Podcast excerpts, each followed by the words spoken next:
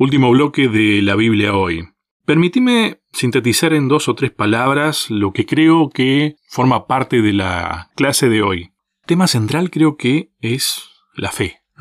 Lo vimos a través de esa promesa que le hizo a Jacob.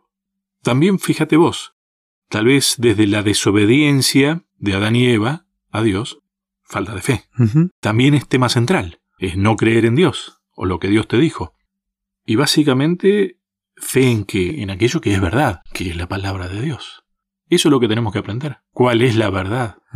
¿Quién es Dios? ¿Quién es yo soy? Y eso es lo que vino a enseñarnos en todas las historias, en los hechos que vivieron cada uno de los personajes de los que hemos hablado, pero personificado específicamente en Jesús. ¿Vamos bien? ¿Va por ahí? Sí. Y siguió enseñando. Exactamente. Va, sigue, perdón. Hasta el día de hoy. Hay un par de historias, vamos a focalizarnos un poquito en, en esta que está en Marcos capítulo 10, versículo 46. El ciego que ya veía. Ah. Acá le erraron, en mi Biblia le erraron porque pusieron el ciego Bartimeo recibe la vista. Ajá. Yo creo que el ciego este ya veía. Volvemos a que es necesario saber mirar. Exactamente. Una vez vi a un jugador que le decían el ciego. Y claro, le decían el ciego porque él jugaba al fútbol y daba pases, un gran jugador, grandísimo jugador, que daba pases sin mirar. Entonces él, él ya sabía dónde estaba su compañero y él tiraba la pelota sin mirar, la tiraba para atrás, de espalda. Jugaba realmente muy bien, yo le vi hacer cosas, pero le decían el ciego. Y esa definición, fíjate vos, ¿no? Que opuesta, se, se la daban porque realmente tenía una visión que no tenía nadie. No era porque usara lentes de aumento ni nada, sino porque veía mucho más que todo y le decían el ciego. Yo creo que esta historia es un caso similar. Sí. Después llegaron a Jericó, dice mi Biblia, versículo 46 del capítulo 10. Más tarde salió Jesús de la ciudad acompañado de sus discípulos y de una gran multitud. Un mendigo ciego llamado Bartimeo, o sea, el hijo de Timeo, Bart es hijo en hebreo, el hijo de Timeo. O sea que no le conocemos el nombre en realidad. Sabemos No, que es el hijo de, Timeo. Estaba sentado junto al camino. Al oír que él que venía era Jesús de Nazaret, se puso a gritar. O sea, él, con problemas en los ojos, lo había visto a Jesús. Jesús, hijo de David, ten compasión de mí. Muchos lo reprendían para que se callara, pero él se puso a gritar aún más.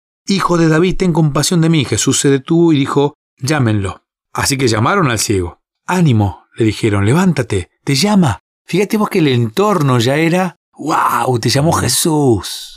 Ya vení, vení, te llamó Jesús. Y lo llevaron, aquellos que estaban más ciegos que él. Yo me imagino que alguno debe haber sido más bien un... Bueno, mira, te está llamando, dale, vení. Algunos lo deben haber dicho, Porque lo querían hacer callar. sí, sí, al principio, exactamente. Pero después cuando Jesús manda, o sea, la- el poder de la palabra del gran maestro era, porque aquellos le dicen ánimo. O sea, vemos la conducta humana, nosotros decimos en Argentina son panqueques.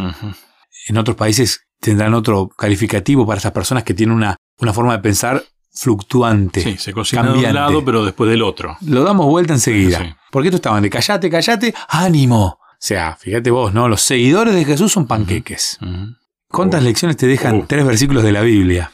Él, arrojando la capa, dio un salto y se acercó a Jesús. ¿Qué quieres que haga por ti? Le preguntó, rabí. Y ahí le dice, rabí, maestro. Automáticamente lo, lo identifica como maestro. Quiero ver. Y a mí me encanta esto. No le fue con vuelta, no le fue, mirá, Jesús, me encantaría que vos ores por mí. No, no, no. Automáticamente dijo, Sí, quiero sí. ver. Tampoco fue que le dijo, bueno, yo no sé si sos o no, pero si llegás a ser maestro. Quiero ver. No, fue directo. Vemos la fe limpia. Fe. Quiero ver. Esto respondió el ciego. Puedes irte, le dijo Jesús. Tu fe te ha sanado. Al momento recobró la vista y empezó a seguir a Jesús por el camino. Ahora, ¿eso quiere decir que hay calidades de fe o algo de eso? ¿Cómo es la cosa? Eh, no, la fe es una. Pero una vez que uno cree en Dios, ya está la fe. La fe está en que es Dios el que hace las cosas, Sí, claramente. no mi fe. No, no, no. El ego, todo tipo de ego, todo tipo del yo, es todo lo contrario a la, a la fe. Y ese es el gran problema nuestro, ¿no? Porque nosotros creemos que tenemos cierta autoridad o que podemos por nosotros mismos algo. Que escribimos la mitad de la Biblia. Y no. y no. No es así. Ahora, este ciego estaba completamente convencido y Jesús le dice, mira, es tu fe la que te hace ver. Pero es que en realidad eh, estaba disponible eso. Por la fe lo tomó. En, Sería. en realidad lo, lo único que hizo Jesús fue restaurarle una cuestión de, en los ojos. Él ya veía, claramente veía, percibía, sentía. Ahora empezó a ver otras cuestiones oculares, digamos, ¿no? O sea, ¿cuántos ciegos mendigos habrá tirados, habremos tirados por ahí, que no estamos en condiciones óptimas. Porque ya creíamos en Jesús, porque lo, lo sentimos a Jesús dando vuelta, y hasta los podemos estar llamando a los gritos. Pero es simplemente el toque del Maestro el que nos cambia la vida. O sea, nuestra fe nos, lleva hasta Jesús, aún siendo ciegos, pero percibiendo el amor de Jesús, porque se percibe, se siente. Aún siendo ciegos podemos llegar a Jesús, y es ahí. ¿Vos crees eso? Sí, Porque estamos hablando de eso. Y la fe es por el oír. Exactamente. Y el oír por la palabra de Dios. No por oír cualquier cosa. No, no, la palabra de Dios. Ahora hay gente que está hoy en la iglesia, tal vez que nos está escuchando, que son cristianos, pero que no están tan convencidos de esto. ¿Sí? Y hay veces que no estamos convencidos. Y no estoy hablando de presunción, ¿eh? No estoy hablando de, de- de, bueno, yo no uso el tapaboca, me junto con cualquiera, No, total no. Dios me va a cuidar, porque también lo escuché, del COVID-19. No, no, no. Uf. Eso no es fe. Eso es manejar a 160 kilómetros por hora con los ojos cerrados en una ruta. Vas a morir en, en algún momento, vas a chocar. No, Dios me va a cuidar, no. Dios te dio la posibilidad de la visión y de tu mente para que ejerzas la fe de otra manera. La fe no pasa por ahí, la fe pasa, pues, hay Falta de sabiduría, si no, Exactamente. La fe tiene que ver con Jesús, con Dios, con creer en Él, pero también con poner de nuestra parte, porque. Bartimeo, el hijo de Timeo, grita. O sea, tenía fe, pero además grita. No alcanza con tener fe. Hay que gritar y hay que ir a los pies de Jesús. A ver, si tenés fe como tenés que tenerla, sí alcanza, porque la fe es lo que le hizo gritar. Totalmente, exactamente. Pero además de, de la fe, hay una, hay una acción. O sea, puede haber alguien hoy escuchando el programa con una inmensa fe, pero que todavía no se acercó a los pies de Jesús. A ver, es la fe con obras. Exactamente. Es simplemente como esa. Y puede haber alguien que está caminando entre los discípulos de Jesús, pero no tiene fe. Porque este milagro de Bartimeo me muestra que un mendigo ciego tenía más fe que algunos discípulos, que llegaron a dudar, no, no sé si sos Jesús. Estaba un paso adelante en realidad, ¿no? O sea, ¿No? veía más porque, que... Porque estamos todos en ese camino. Estamos todos en la escuela, de, en este aprendizaje, en la clase. Algunos van adelantados. Pero él veía más que los otros. ¿sí? Y capaz que veía más que nosotros. Totalmente. La cuestión es que Por algo lo estamos estudiando. A mí me gusta el título que le pusieron en este día, en la semana, cuando hablamos de la historia de Bartimeo. Un alumno que entiende el mensaje. En el contexto del esquema de la comunicación, construía el mensaje correctamente. Exactamente. Estaba completándolo de manera correcta, ¿no? Totalmente. Y sabía cómo comunicarse también él, porque llamarlo hijo de David era un título dado pura y exclusivamente al, al Mesías. O sea, él sin haber visto, porque él no pudo ver los milagros de Jesús, él no pudo estar en otros lugares porque era un mendigo que estaba ahí al costadito de la calle, en Jericó. Sin embargo, él entendía perfectamente el mensaje, su fe le hacía construir el mensaje y él le, le- le grita, hijo de David. Él sabía que de esta manera Jesús percibió la fe de Bartimeo en ese grito, hijo de David. Eh, Vos sabés que a mí me gusta mucho la historia del encuentro de Jesús con la mujer cananea. Sí. Es otra forma de enseñar.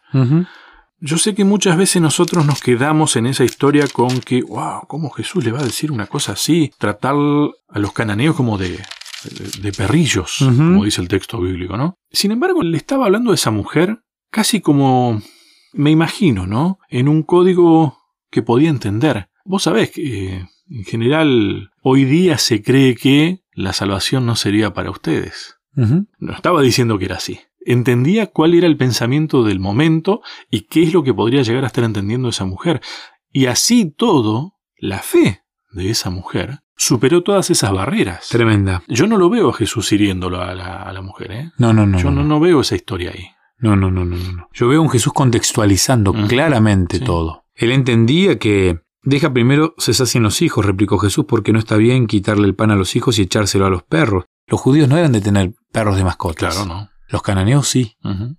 Él sabía que no era una manera de herirla, sino de que ella entendiera el mensaje y de probar su fe, y la fe de ella era intacta. Por eso le dice, por haberme respondido así, versículo 29, puedo decirte tranquila, el demonio ha salido de tu hija. Es interesante porque vemos a un maestro contextualizando absolutamente todo para llevar el mismo mensaje y darnos otra muestra de su inmenso poder. Pero hay una palabra clave, fe. Sí. Y la enseñanza, más allá de que pudo haber sido en el trato con la mujer, fue una enseñanza para todo el resto. Que la salvación es para todos. Totalmente. Nadie queda fuera de esta. Absolutamente nadie. Igualdad. Qué clase, ¿no? No, eh, ha- hablando en una época donde se habla de capitalismo, socialismo, comunismo y todos los ismos, Ujú. el cristianismo Sí. es el único que presenta la igualdad. El mismo Dios para todos. no hay niveles de Dios. Y vamos todos al mismo lugar. Y tenemos al mismo maestro. No importa si puedes pagar la cuota, porque él ya te la pagó, la cuota la pagó Cristo. Simplemente alcanza con fe, que no es poca cosa, No, es un don de Dios. porque mueve montañas. Bien. Eh, Me quedé con la idea de que podríamos seguir hablando muchísimo de estos temas. Próximo encuentro. La adoración en la educación. Este Opa. tema es tan actual y tan importante porque ¿cuánto dura la adoración? Eh, ¿En qué momento? ¿Cómo es la adoración? Bueno, lo vamos a ver la semana que viene, pero es fundamental. Yo creo que es el resultado de la fe, la adoración. Ya tiro una pista. Bueno, esperamos al encuentro próximo entonces. Es así. Gracias, Sebastián. No, de nada. A cada uno de ustedes muchísimas gracias y hasta un próximo encuentro.